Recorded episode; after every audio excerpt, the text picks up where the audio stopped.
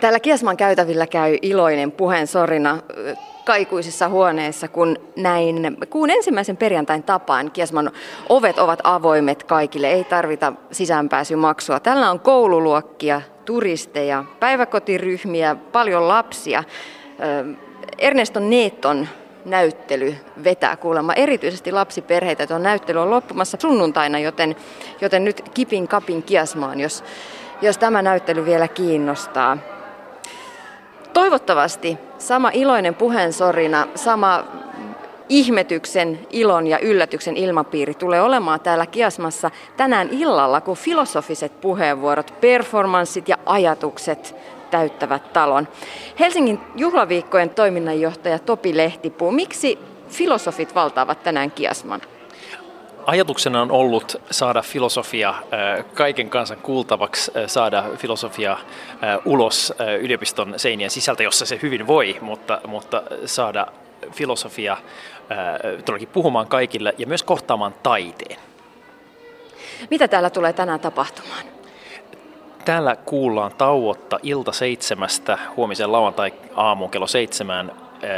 Jatkumona filosofisia puheenvuoroja, yhteensä 48 filosofia kahdessa rinnakkaisessa huoneessa antavat oman filosofisen puheenvuoronsa. Esimerkkeinä vaikka otsikoista vaikkapa Ilkka Niiniluoto, joka puhuu aiheesta onko edistys vain myytti, ja toisaalta tämmöisestä modernista ja ajankohtaisesta filosofiasta käy esimerkiksi vaikka Wolfram Eilenbergerin luento, jonka otsikko on Was Heidegger a Sith? Eli tuodaan tähtien sota myös filosofiseen diskurssiin, niin kuin sanotaan. Ja sä itse tulet musiikkimaailmasta. Näkyykö jollain tavoin musiikki ja filosofia ensi yönä täällä Filosofian yössä? Kyllä. Filosofisten puheenvuorojen rinnalla kulkee taiteellinen ohjelma, jossa kuullaan musiikkia, tanssia, performanssia. Yhtenä esityksenä voisin nostaa esiin vaikkapa Minna Tervamäen Body Text-niminen esitys, josta voi nauttia pitkin illan ja yön tunteja. Miten ohjelma on valikoitunut? Tapahtuman kuraattori Mériam Korichi on pyytänyt suomalaisia filosofeja puhumaan tänne ja samalla myös suosittelemaan heidän suosikkifilosofejaan tänne puhumaan. Joten tässä on tämmöinen toisaalta sekä kuratoitu filosofinen kokonaisuus, mutta myös ikään kuin filosofien itse valitsemia puheenvuoroja. Koe filosofia performanssina lukee Filosofian yön ohjelmalehtisessä. Mitä se tarkoittaa?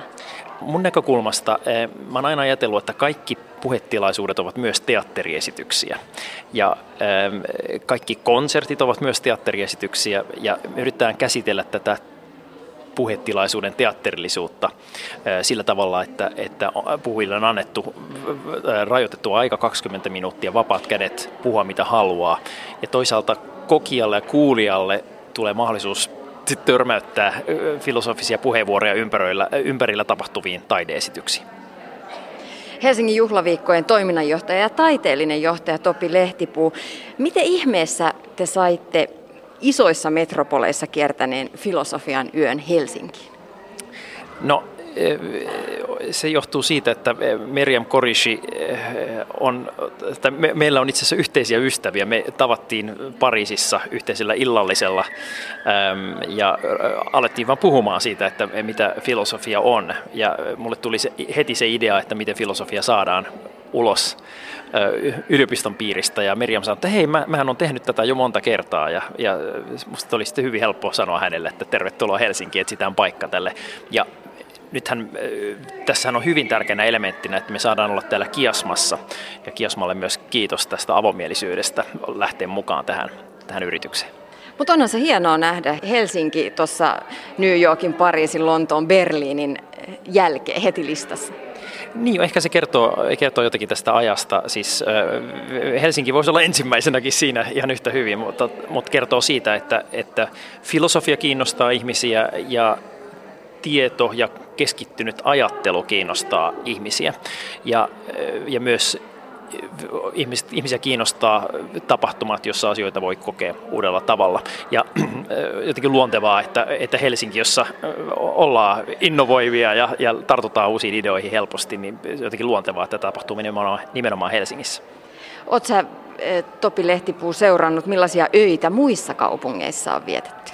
No, mä en ole itse päässyt todistamaan niitä muita tapahtumia suoraan, mutta olen paljon lukenut raportteja ja nähnyt videoita. Siis koska puhutaan filosofista puheenvuorosta performanssina, silloin tietysti on hyvin tärkeää, minkälaisissa tiloissa näitä puheenvuoroja tehdään. Nythän meillä on ikään kuin lavasteena Kiasman tiloja. Edellisissä tapahtumissa New Yorkissa olennaisena kumppani oli Ranskan kulttuuriinstituutti ja Ukrainan lähetystö. Ja nämä kaksi upeata rakennusta toimivat silloin lavasteena, ja se antoi ikään kuin jonkinlaista karakteria niille puheenvuoroille ja teatterillisen ikään kuin kehyksen. Mä näkisin, että tämä Kiasma toimii oikein mainiosti tällaisena kehyksenä, ja tärkeää, että jokainen tapahtuma on hyvin oman näköisensä, sen tilan näköinen, missä se on pidetty. No, millainen punainen lanka kulkee sitten Helsingin filosofian yössä? No, Meriam kuraattorina on ajatellut, että hän ei halua rajoittaa filosofien puheenvuoroja minkään tietyn teeman alle, vaan filosofit ovat saaneet itse valita oman puheenaiheensa, ja mun mielestä teemaan runsaus ja yltäkylläisyys. Tästä tapahtumasta saa hyvin idean siitä, ei pelkästään mikä on filosofian tila, vaan aika hyvin saa käsityksen siitä, mikä on maailmantila, mikä on ihmisen tila tällä hetkellä maailmassa. Ja sitten on aika ottaa keskusteluun mukaan myös Mériam Korichi, nainen tämän kaiken takana. Hän kertoi, että idea filosofian yöhön syntyi 6 vuotta sitten Pariisissa, jossa hän lähti rakentamaan tapahtumaa yhdistämällä esittävää taidetta ja akateemista filosofiaa sekä yön tunnelmaa. The idea was for me to have philosophy out of the box at its best. So it means academic philosophers, but not in a classic setting, meaning at night, and there has always been a very intimate relationship between night and philosophy or night and thinking. Yöllä ja filosofialla tai yöllä ja ajattelulla on aina ollut yhteys, Miriam toteaa, sillä ajattelu tarvitsee aikaa ja haluan antaa tapahtumissani ihmisille näitä taukoja. Helsingissä järjestettävä filosofian yö on 6. yö, jonka Mériam Korichi järjestää, ja jokainen yö on ollut erilainen. That's why I compare this event to a mirror. It's like it's the same protocol. Tämä tapahtuma on kuin peili. Tapahtumalla on samat raamit, mutta kuva, joka heijastuu, on erilainen. On eri näyttelijät, osallistujat ja eri yleisö. Ja Miriamin ehkä hauskin muisto filosofian yöstä tulee New Yorkista. And we were doing very near park, and in the morning there was still some queue, but there were runners queuing. Aamulenkkeilijät puistossa huomasivat, että jotain on tapahtumassa, Miriam kertoo, ja nämä lenkkeilijät tulivat paikalle juoksuosuissaan ja jäivät sinne.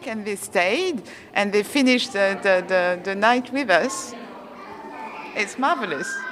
Mitä tapahtuman luoja sitten odottaa Helsingin filosofian yöltä? I'm looking forward to see everything, but this is exactly what this event is about. It's impossible. Haluan nähdä kaiken, hän kertoo, mutta se on juuri se, mistä tämä tapahtuma rakentuu. Se on mahdotonta.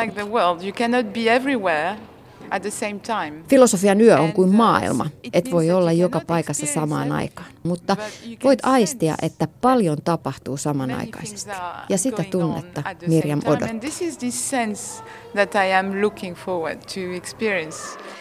Näin totesi Mériam Korichi, nainen filosofian yön takaa. Helsingin juhlaviikkojen toiminnanjohtaja, taiteellinen johtaja Topi Lehtipuu, miten sitten filosofian yö sopii Helsingin juhlaviikkojen ohjelmaan? Me juhlaviikoilla me halutaan ylittää rajoja, ja tämä on hyvin tyypillisesti sellainen tapahtuma. Tässä ylitetään rajoja monella tavalla. Toisaalta filosofia ja taiteen kohtaaminen on yksi asia, mutta myös tämä tapahtumallisuus. Eli yritetään luoda ihmisille tilanteita, jossa he pystyvät kokemaan poikkeuksellisella tavalla jotakin ihan uutta. Sä oot oopperalaulaja. Millaisia filosofisia kysymyksiä sä oot itse pohtinut oopperan näyttämöllä? No oopperalaulaja työhän on sitä, että tyhjä tila resonoi. Että kyllä niin kuin laulajana oleminen niin ei välttämättä herätä, koska siis fokus on toinen, kun lauletaan ja yritetään ilmaista kokonaisvaltaisesti musiikin ja näyttelemisen avulla kunkin teoksen tai roolin tahto, niin se on tietysti se on filosofinen tapahtuma, jos sitä alkaa pohtimaan. Että oopperalaulijana toimiminen ei välttämättä altista ikään kuin filosofiselle ajatuksenjuoksulle tai kysymyksen asettelulle, mutta aina taiteen filosofiset kysymykset tulee heti mieleen siitä, että milloin taideteos on valmis, on mun mielestä kiinnostava kysymys. Mitä on kauneus ja miten se määritellään, ne on kiinnostavia kysymyksiä. Ja niitä sen vaikka oopperaharjoitusten aikana kyllä kovasti mietitään. Mitkä tärpit nostat vielä lopuksi esille tämän yön ohjelmasta? Siis täällä on 48 filosofiaa ja symbolisesti 12 taiteilijaa, vaikea nostaa mitään tiettyä. Mä vaan kutsuisin ihmiset tulevaan minä tahansa hetkenä tänne ja olemaan korvat, silmät, sielu auki, kuuntelemaan sekä viisasta puhetta että toisaalta kokemaan taidetta ja filosofiaa yllättävänä yhteisenä pakettina.